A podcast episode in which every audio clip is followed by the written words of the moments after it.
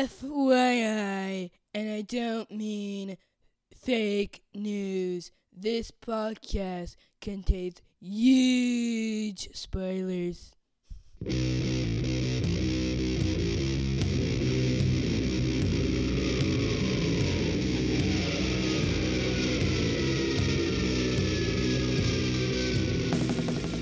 Hey everybody, welcome to episode three fifty-three of the podcast that goes S N I K T. That's right, S N I K T. I'm your host, Jason Cyborg Venable. And it's a flashback episode. That's right, it's time for Cyborg Wolverine. We're going to cover issues thirty-eight through forty of the Wolverine solo series from nineteen ninety-one.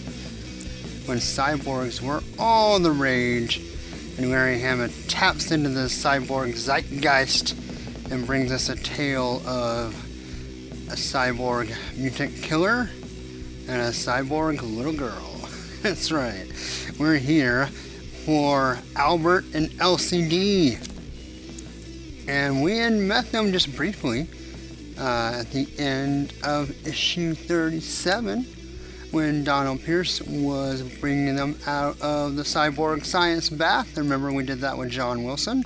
And um, I'm going to tackle this one solo, uh, just because I just had him on for like a three-hour tour. three-hour tour? No, a three-hour podcast on Weapon X, and did not want to just completely dominate his calendar. We'll get him back soon. I actually kind of already have it penciled in on when I'm going to ask him back, so hopefully that'll all work out. Um, yeah, we're going to do these three solo. Um, yeah, I don't know really what else. Oh, I, I know. I remember I talked with John uh, during the episode when we covered episode or issue thirty-seven that kind of what my first exposure to these characters was. And I remember buying some of these issues off the shelf. Um, I remember in particular thirty-eight, which is interesting, and, and we'll talk about why because we talk about the issue. But I bought that one and was introduced in force to uh, Albert, the cyborg Wolverine, and Elsie Dee, the cyborg little kid, and um, found Elsie Dee to be very annoying. And did not buy another issue of Wolverine because, you know, I was eleven. Um, anyway, I did not... No, I wasn't. I was thirteen at that time.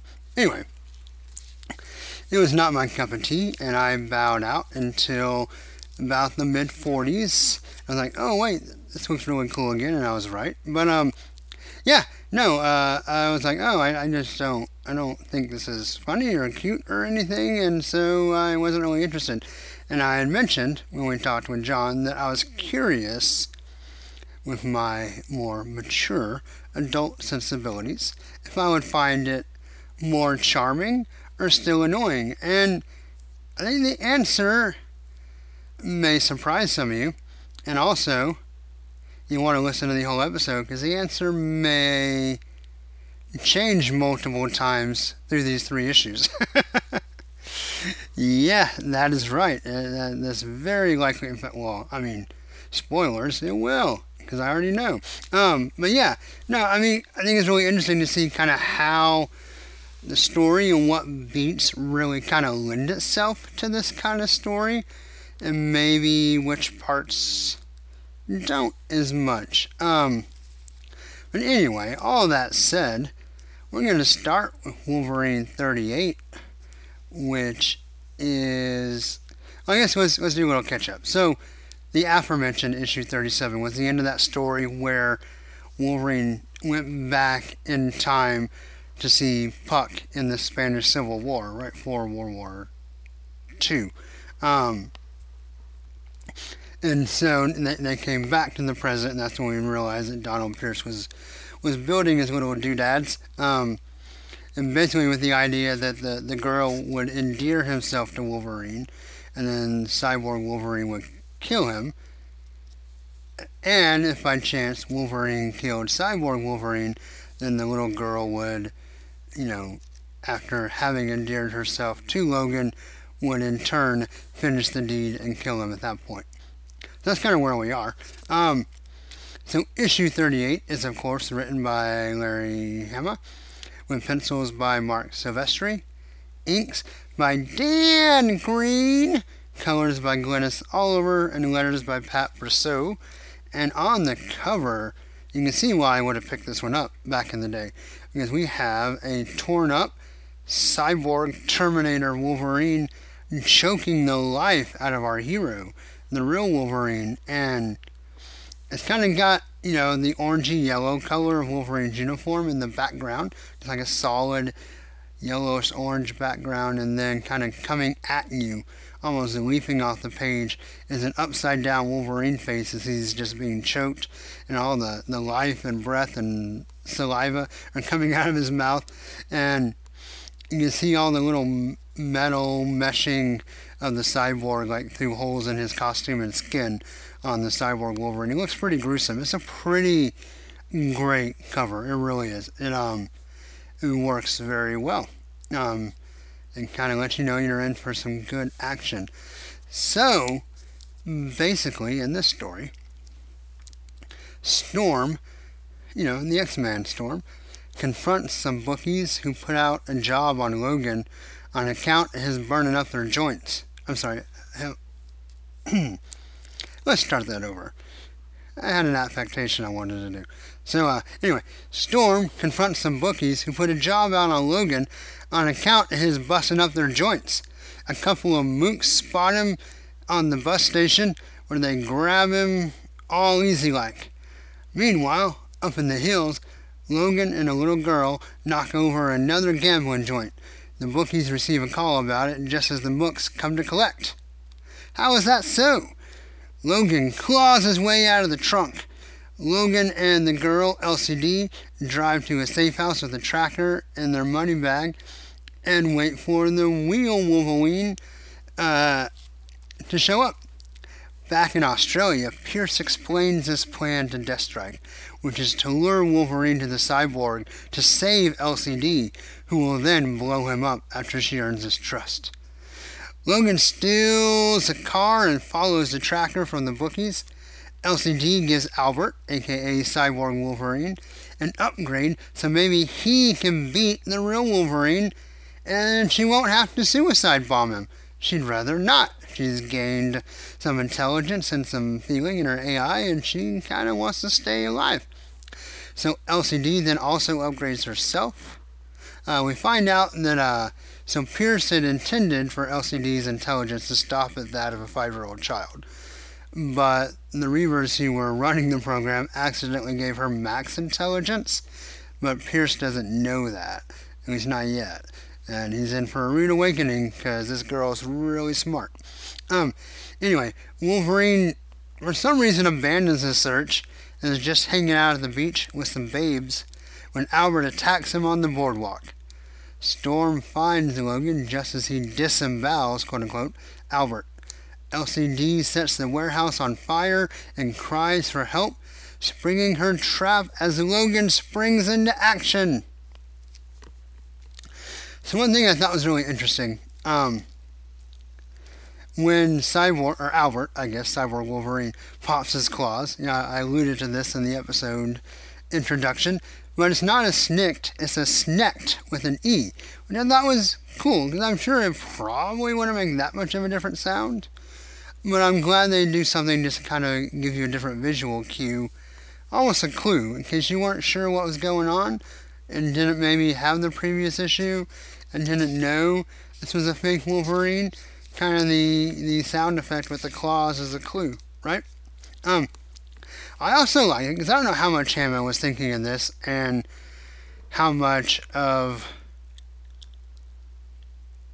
the Weapon X story was known, and obviously it had not been really changed yet, but, you know, there have been earlier references in X-Men issues to Wolverine having almost like a cyborg encasing in his arm for his claws that were implanted, maybe. Um, and Hammett kind of, by making the actual cyborg have a different sound effect, kind of says, well, maybe it's a little different, right? Maybe, Wolver- I mean, Wolverine's not a total cyborg. anything that has metal parts is not necessarily robotic. And whether Hammett meant to make that distinction or not, I think it's really cool that that he does, even if it's inadvertent. Um, kind of one of the other highlights from the book was Wolverine when he steals the car and picks up the girls, and they're like not impressed with the ride. He uh, uses his claws, as any good mutant would, and to impress the ladies, he cuts off the roof to make it a convertible. So their hair can blow in the wind as they drive around the beach. Um, Alright, so the art overall is pretty good. The story, unfortunately, in this issue really plays for laughs, but I didn't find myself laughing very much. And that goes to everything, to Wolverine trying to impress the beach bunnies, to the way the bookies talk, which was weird. They have a really almost like thick Jersey wise guy accent here in, in Southern California, which is interesting. And you know, people travel, right? But um, and then to Elsie Dee's kind of Looney Tunes affectation, where he talks with all her R's and W's and just like like a little kid who hasn't really learned how to pronounce words yet. And all that, I think, was intended to be like a laugh a panel kind of thing. And we know, and we've been reminded, looking at old issues, that Silvestri likes to be funny in his art sometimes as well. And I don't know, it just... I think maybe Hammett was trying to play into that or appeal to Silvestri's sensibilities. But none of it really worked for me in this issue. I think maybe had there just been the the wise guy accent or just the little kid accent, I maybe could have enjoyed it a little more, but because there's both, and they both do so much talking this issue, it's like an issue full of of annoying accents, and it just really, the issue to me came off more annoying than charming, which, you know, I talked about, and it makes sense then why as a kid, even though my taste has changed, well, I would have picked up this issue because of the awesome cover. You know, I, I, like I had mentioned before in the show, I kind of dropped out of Wolverine for a little bit. Uh, we're still loving him in X-Men, but it kind of, you know, dipped in and out of the solo series, and I was kind of out. I saw this cover, thought, oh, this is a great place to get back in. Read the issue and jumped back out for a few issues. um, and I think it kind of makes sense because I don't know if this issue really works as, you know, what it's intended. I just don't think it's as funny or as clever as they thought they were being. Um, which is unfortunate, because I think there's some pot- potential here, and I think there's some story beats that are maybe yet to be covered that can make this story a lot better, but this first issue doesn't really do it for me. Um, the art's good enough. I'm not quite at like a two level, but this is a pretty soft three out of six claws for me on Wolverine thirty-eight. And I, if I wasn't doing this by myself, I could probably be talked down. I don't think I could be talked up on this one. I think three is as high as I'm willing to go. Um, and really, that's almost a retrograde because of the other two issues, maybe? So let's get into that, because I think thirty-nine plays this a lot better. Um, let's see if there's any difference in the creative. Um, yeah, uh, Mark Chiarello does the colors this time. It's a little bit different color work. Um, on this cover for thirty-nine, we have Wolverine and a crying Elsie Dee. Uh, we know from the story he's going to try to save her from the fire. They're in a burning building. This one almost looks like she's running away from him in a burning building, and he's trying to get her. He looks kind of berserk on the cover. Um, his clothes are all torn. He's slobbering. He's kind of hunched over in a monstrous position. Then you have Storm flying in behind him. And one thing that Storm really reminded me of in this issue, with her costume design, her visual look, her build, her haircut. I know this is way before, like, you know, almost a decade before, but this particular Storm by Silvestri at this particular exact moment in time really reminded me of Halle Berry's Storm, um, especially when she uh, cuts her hair, you know, later in the trilogy. Um, anyway, just wanted to kind of point that out. Just that something that, that visually kind of brought up a, a visual memory. Um, but overall, it's a pretty nice cover. I actually like it quite a bit. Um, and, you know, we have In an Inferno of Death, Storm and Wolverine face the awesome android assassin Elsie Dee. Cute, ain't she? As she's crying and running away from Logan.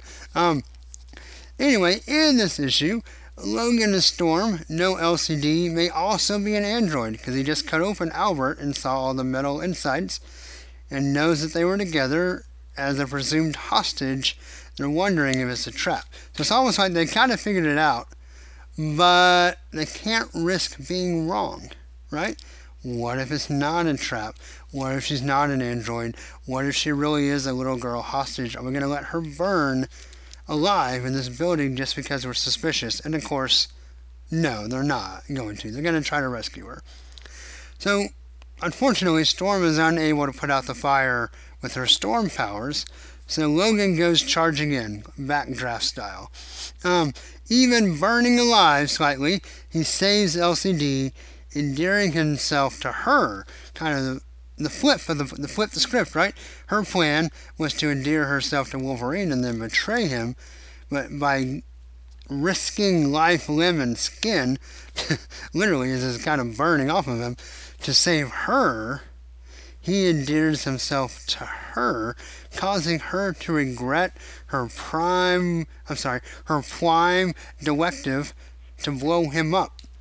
Meanwhile, the bookies find and befriend Albert. And at the warehouse, Elsie Dee confesses her androidship, is that a word? I don't know. Her androidness, anyway, and her directive to Wolverine and Storm. But Wolverine senses something in her and won't abandon her as she tries to delay the bomb.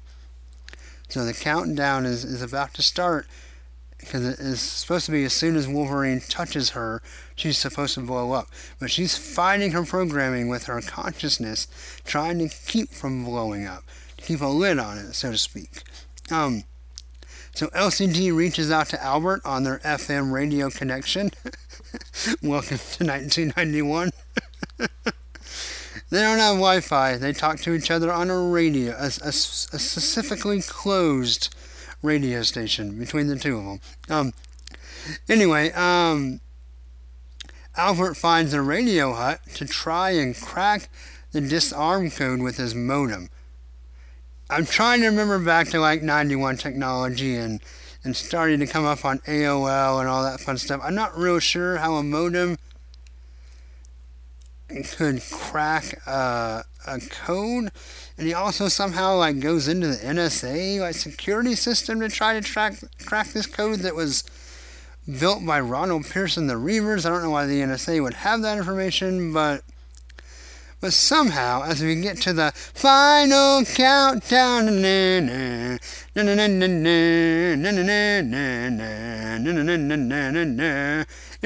the uh, the the countdown is going. The L C D is about to blow up, and police show up at the radio hut because uh, Albert hacked the N S A. So instead of sending the feds, the police are tipped off, and they go to the radio hut, cross between Radio Shack and Pizza Hut, I guess.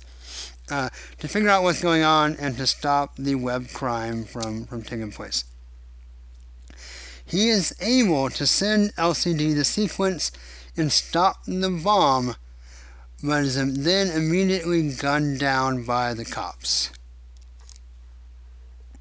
So there you go. Um, that's our story. Um, so page one, first page, right out of the gate. We have Wolverine busting up some pottery with a, a funny sign that says, "Careful, you break it, you buy it." And I thought, oh, a Wolverine in a china shop. So that was kind of funny. Um, also, as, you know, Elsie Dee is getting saved. Some really great and also really emotionally sweet pages. Art-wise, dialogue-wise, um, if you have the page numbers either in the issue, I'm not sure what they would be in Marvel Unlimited because they don't have the ad pages, but um, let me see, I can count it for you. One, two, three, four. There's going to be like pages five and six in Marvel Unlimited. Uh, if you have the actual issue, it's pages six and seven. Just some really great art, really great dialogue of Wolverine kind of running into the fire, kind of catching on fire, rescuing the girl. Some just kind of very sweet sentiment between them. He's like, hang on, I'm right here. I've got you, kiddo. You're safe now. Nothing's going to hurt you now, darling. That's a promise. And she, he picks up Elsie Dee and hugs her. And she's like, just not fair. Now that somebody really cares about me, it's all going to be over. And can an android cry? Well, in Wolverine number thirty-nine, yes, she can. She cries tears as she's, um, you know, just really impressed by how much Wolverine risked to save her. Um... Also, there's, there's uh, after Elsie Dee spills her, her electronic guts and tells Wolverine what's going on, um, Wolverine's like, no, we're going to figure it out. She's like, no, even if you like me or save me, I'm going to, like, I can only hold off this this bomb for so long. Eventually, I'm going to blow up. You need to get out of here.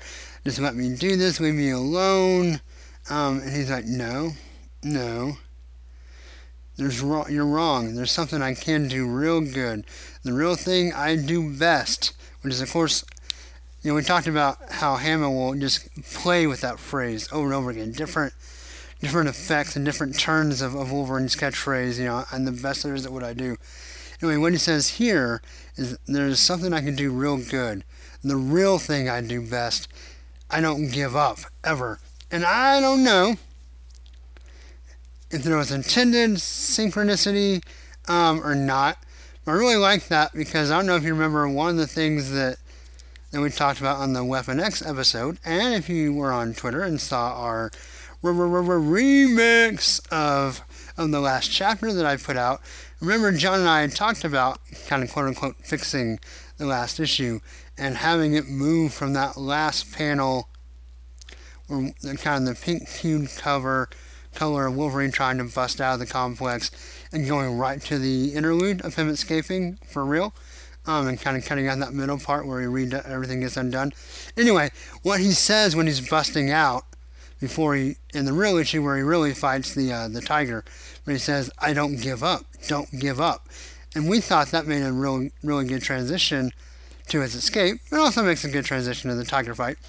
But it kind of summed up, like, you know, in that kind of monster story that was Weapon X, Wolverine, you know, kind of regains his humanity by not giving up, by his perseverance. Really kind of the only emotion and beat he has is just this pushing and propelling forward, the, the not giving up, the fighting. And so I thought it was a really cool, that kind of around the same time-ish, not exactly, but time-ish, um, Here, he, he makes a similar sentiment. He says, what I do best is I don't give up, ever. Anyway, I just, I know they didn't come out at exactly the same time, and I'd have to actually get on the internet and Google what the release dates were, and other podcasters are better at having that prepared than I am, so I apologize. But um, regardless, just the order that we did the episodes in, in the reading order, um, I thought it was just really cool that we kind of ended the Weapon X story with him, like, I don't give up. And here's another reference to I don't give up. And he's trying to figure out a way to save, literally, like, this little girl who's a walking bomb. Like, literally. Um, I thought it was really, really cool. I really enjoyed it. It was really nice. Um, like I said, an unintentional reminder, possibly. Or maybe intentionally, but either way, it really works. Um... So there's also the part, so while they're on the boardwalk and he's trying to save L C D, there's a bunch of reporters. And um, there's one where the um, one of the news reporters says, this is Cindy Cates of News fifty-seven, reporting live from Venice Beach where a poignant human drama is being acted out. And then, you know, it kind of continues to act out, but then they get a call that the police have cornered a cyber terrorist at the radio hut. And so all the reporters run off to get a better news story, a hotter story. And we kind of get a recycling of the line where the reporter goes, this is Cindy Cates rerouting herself to the scene of an even more poignant human drama. I thought it was funny. And overall, the humor in this issue works a lot better, I think, for a couple of reasons. Um, one, because I think it's balanced out by some, I mean, they joked about the poignant story, but it really is. The interaction between Logan and Elsie Dee, and even Storm kind of in the backdrop, is re- it's a really poignant story. The rescue of Elsie Dee, Elsie Dee kind of trying, wanting to betray her programming because she just got rescued, um, kind of coming into her own like artificial humanity. It's a very poignant story, and that balances out against the humor versus just joke after joke after joke. And it makes the humor land a little better. Um, I actually found this issue to be a lot better, way better than the first. Like, like I said, very poignant. I love Logan in this. This is a Logan that I love and pull for. And he is the fighter, he is the feral beast, but he also just has a really compassionate heart when he's not cutting people up, when he's not going berserk or having to fight. Like, he just really does whatever he can and is willing to sacrifice whatever he needs to to protect Elsie Dee here. And I just really, really like that. It's really endearing. Um, and also, Elsie Dee and Albert are just both damn endearing in this story. Um, the, the, I'm, a, I'm going, shh, I'm hunting wabbits. The Elmer Fudd accent for Elsie Dee is less annoying and more charming. And it's weird how it turned from issue to issue for me, because it really does. It just, it really goes from being annoying in kind of a Looney Tunes cartoon type of issue versus being really endearing when the rest of the story around her is endearing. And I don't know. I think it's the recipe. It's the recipe of the issue that makes it work for me. Um, but it just really does. And also, I uh, for John Wilson, who, of course, has an, a podcast covering the early days of Image Comics called All the Pouches. And one of the books he talks about on the regs there is Cyberforce, and which is by the artist here, Mark Silvestri. And I want to just want to kind of point out that uh, Elsie Dee reminds me a lot of Timmy from Cyberforce, just both in his kind of character design, and I know he doesn't have like a, a bad kid cartoon accent, but just kind of some of the same type of ideas. Um. Anyway, I'm gonna, you know, if, if thirty-eight was barely a three, almost sliding back into a two.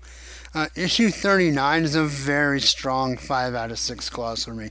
I actually liked this issue quite a bit. Found it very sweet. Loved the character work. Like I said, the humor worked a lot better. It's just a more balanced issue. The artwork is fantastic. Um, just really, really enjoyed this issue a lot.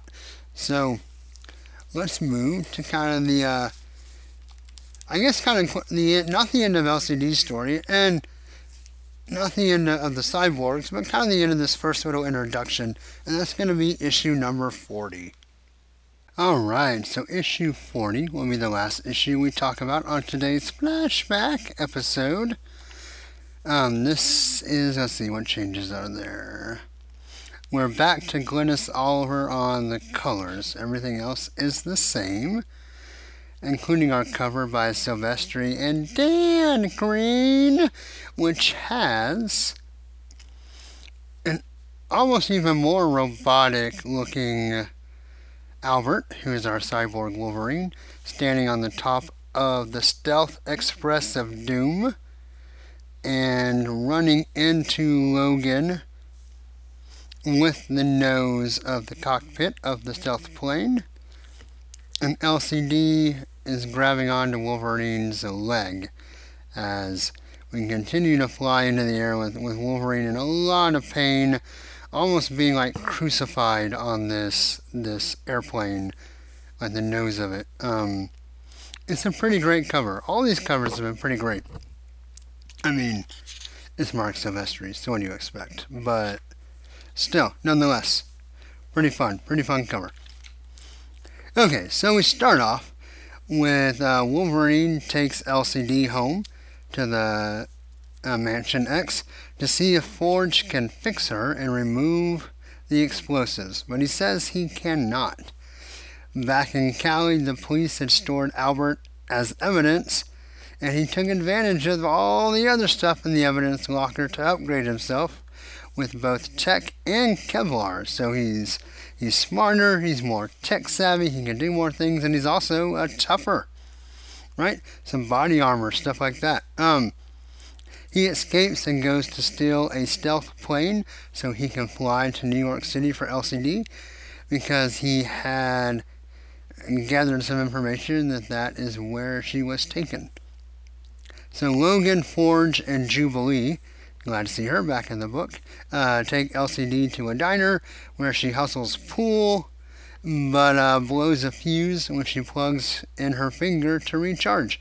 So she unplugs like a, a jukebox or a vending machine, and um, basically pops off the top of her finger, and there's a little uh, plug there, and she tries to plug in to recharge and, and blows the fuse. Um, but while she was doing that, she says the wiring system, or all the wires, somehow made like a extended receiver, so she got transmissions of some sort and was able to decipher from that that Albert is alive. But it was a brief, I guess, reception, and she wants to go somewhere where she can get better reception. Can you hear me now? Can you hear me now? And so her and uh, Logan run off. They hop on his motorbike and hit the road looking for some tall buildings of luck. There are plenty in New York City. Right? That makes sense. I'm not real sure what happened with all of this. Like, I think some of the technology is a little bit magic here, as much as uh, Hammett likes to be a detail and show how much knowledge he has, you know, like as far as describing specific weapons in G I Joe or certain locations and trivia.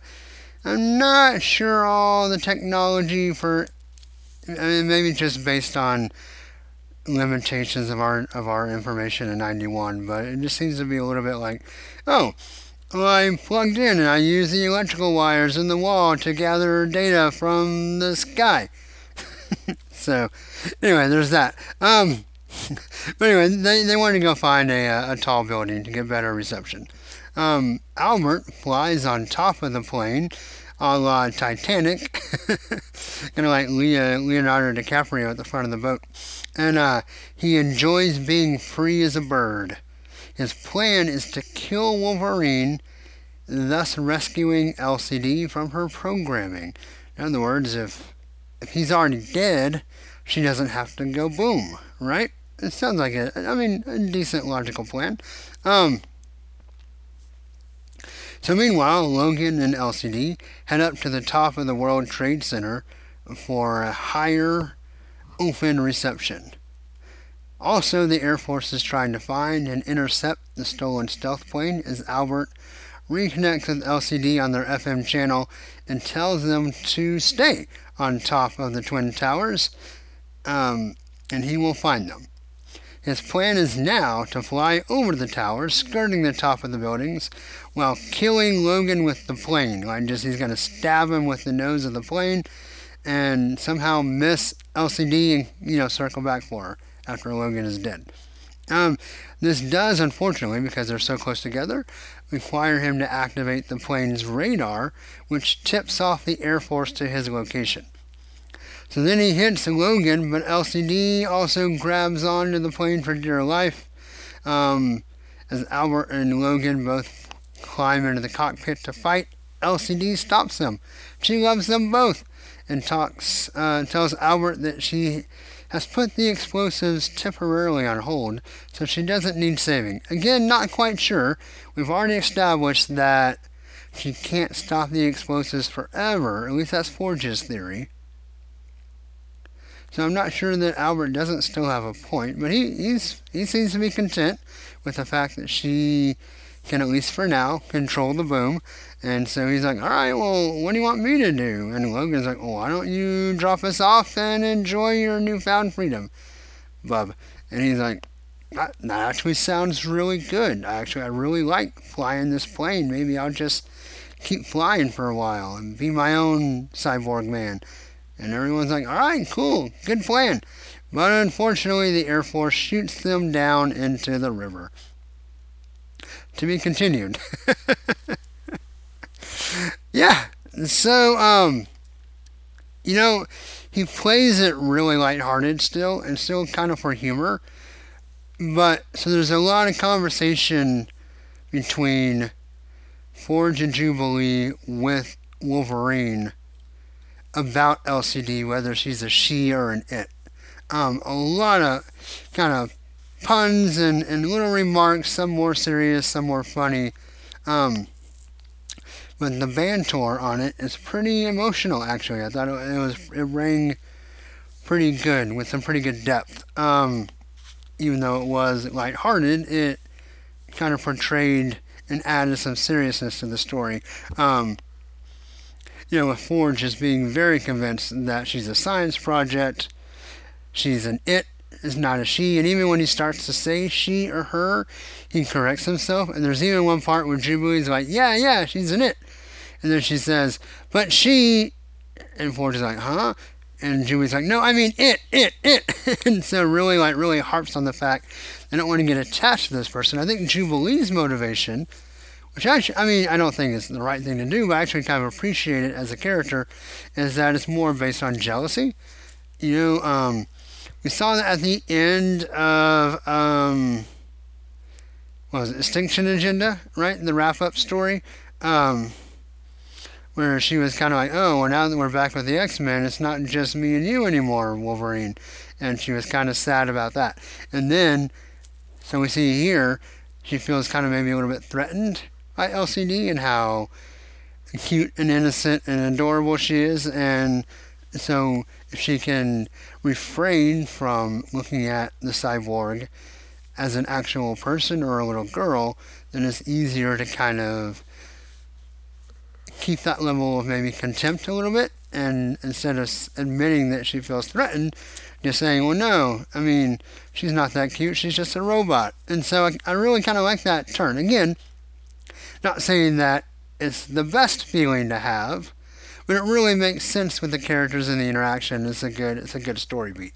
Um, Forge, uh, I mean, yeah, he's kind of cold and scientific. Um, so I get the part where he's like, oh, well, the science says she's not a person, but I don't remember him being quite that dispassionate, but I guess he could be. I'm really trying to rack my brain and determine my own headcanon if that, that fits Forge or not. But I think, I think for the most part it does. But then Wolverine on the other side is like, well, no, I mean, I saved her, I saw the way she acted, like there's something human in there, or at least something human-like about her, even if it's A I, it's intelligent and compassionate and humanistic, and so it, she, Elsie Dee still has value, she still matters, we still need to protect her, try to help her, for all lack of, of anything else, she's a person. I mean, she may be different, but just like we would say, a mutant that looks like a lizard is still a person. You know, I mean, it kind of comes down to protecting everybody, you know, whether it's artificial or not. And really, if you're not reading the current uh, Iron Man run, it's being dealt with very in-depth with, like, uh, A I rights and, and stuff like that, in a fictional space, of course, but a very interesting book talking about that.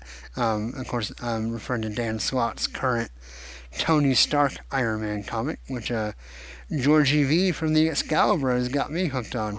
Um, but yeah, just kind of that that that constant kind of back and forth of is is it is it a she or a she and it, or is she a she or it and it? I mean, it's it's a it's a fun little conversation. Um, there's also a part where uh, Jubilee. Um, they're at the the the diner and. Uh, the waitress is like, well, I don't know, I mean, I can't let the kid just share y'all's food and drink. And Wolverine's like, she's not. And she he pulls down the, the cup, and it's a, it's a straw and a can of oil. And Jubilee uh, calls Elsie Dee an appliance, and uh, she gets in Elsie Dee's face, and Elsie Dee sticks her tongue out just like a little girl would. So this kind of plays into that whole whole thing. Um. Also here, I just did want to mention, very unintentional, because obviously Larry Hammett can't see the future, but the, the scenes of the stealth plane flying towards the Twin Towers, still pretty chilling and maybe worth mentioning.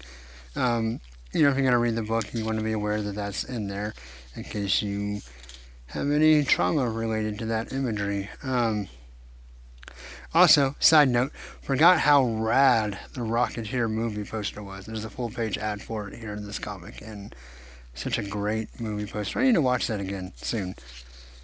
I remember liking it a lot, and the last time I watched it, probably about a decade ago, maybe fifteen years ago, still held up pretty well, I thought. Um, so lots of really cool art in this story, a lot of great art, um, and a pretty fun story. Um,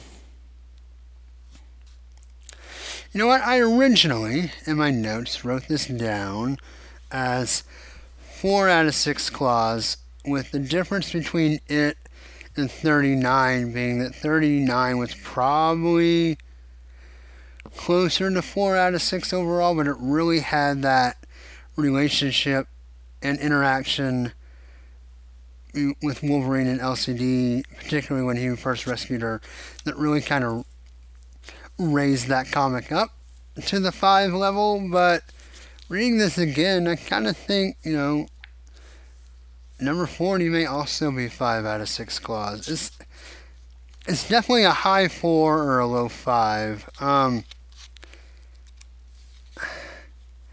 part of me either just thinks the technology is wrong or doesn't understand the technology, and that kind of, part of that took me out of the story a little bit, but not enough to dislike the comic, but maybe enough to not give it that five. I, I'm going to stick with my original notes. I'm going to go with very, very high, four out of six claws, flirting with five. Um, but definitely enjoyed it way more than, you know, after I read thirty-eight, I was kind of like, oh, okay, well, here we go. Guess I'll buckle in. Not really going to enjoy this story probably very much, um, and ended up liking it quite a bit. So was very happy to kind of see the story turn around, um, as it added more human element and human drama um, to the story, and definitely kind of kind of raised it up a little bit in in my estimation. So that's where we're gonna cap the issue. Um, Albert, Wolverine, and Elsie Dee are in the plane wreckage in the river, and we will see next flashback episode what happens to them, as we also introduce some other pretty uh, pretty important elements to the story um, from there. So the story kind of takes a little bit of a turn. It's not completely focused on the cyborg stuff, so I wanted to kind of carve this out into its own little piece. Plus, you know, got to keep the episodes manageable, right? But, um, yeah, so that is Albert and Elsie Dee, our cyborg Wolverine and cyborg, um, too old to be a toddler. I feel like I can't say she's a toddler. No, five-year-old, I mean, I guess is what she's supposed to be, so, I don't know. Anyway, a fun little story that, that had a bumpy start but ended up in a really cool place. So, that is that. Um... Next episode overall should have Georgie and Dan back from the Excaliburs to talk some more Hawks Pox. And the next flashback episode, as I just alluded, will be another round of Wolverine solo books, um, continuing our HamaTime as we uh, move forward through more of his ish- more of his issues in nineteen ninety-one. So, there you go. Alright, well, I hope you enjoyed the episode, um, and if not, you know what to do. Keep listening. Yes, please. Um, yeah, so for the uh, podcast, it goes SNIKT. You can like the Facebook page. Twitter is at SNIKTcast. Show notes and stuff are sniktcast dot podbean dot com. And as always, very much appreciate um, any retweets and Facebook shares. Um, getting a lot, a lot more of those lately, and you can definitely see it in the in the listens. So I really appreciate you guys supporting the show. It means a lot to me, you know, especially kind of this far in. Sometimes it's, well, no, how much longer do I want to keep doing this? But as long as I keep having good um, interaction, I'm going to keep it up. Plus, I just like it too much. I have a lot of fun. So, no, nothing changing in the foreseeable future. I have plans out for a while for episodes. So, um, anyway, that's going to do it. So, until next time, hugs and snicks, everybody. Bye-bye, and snacked.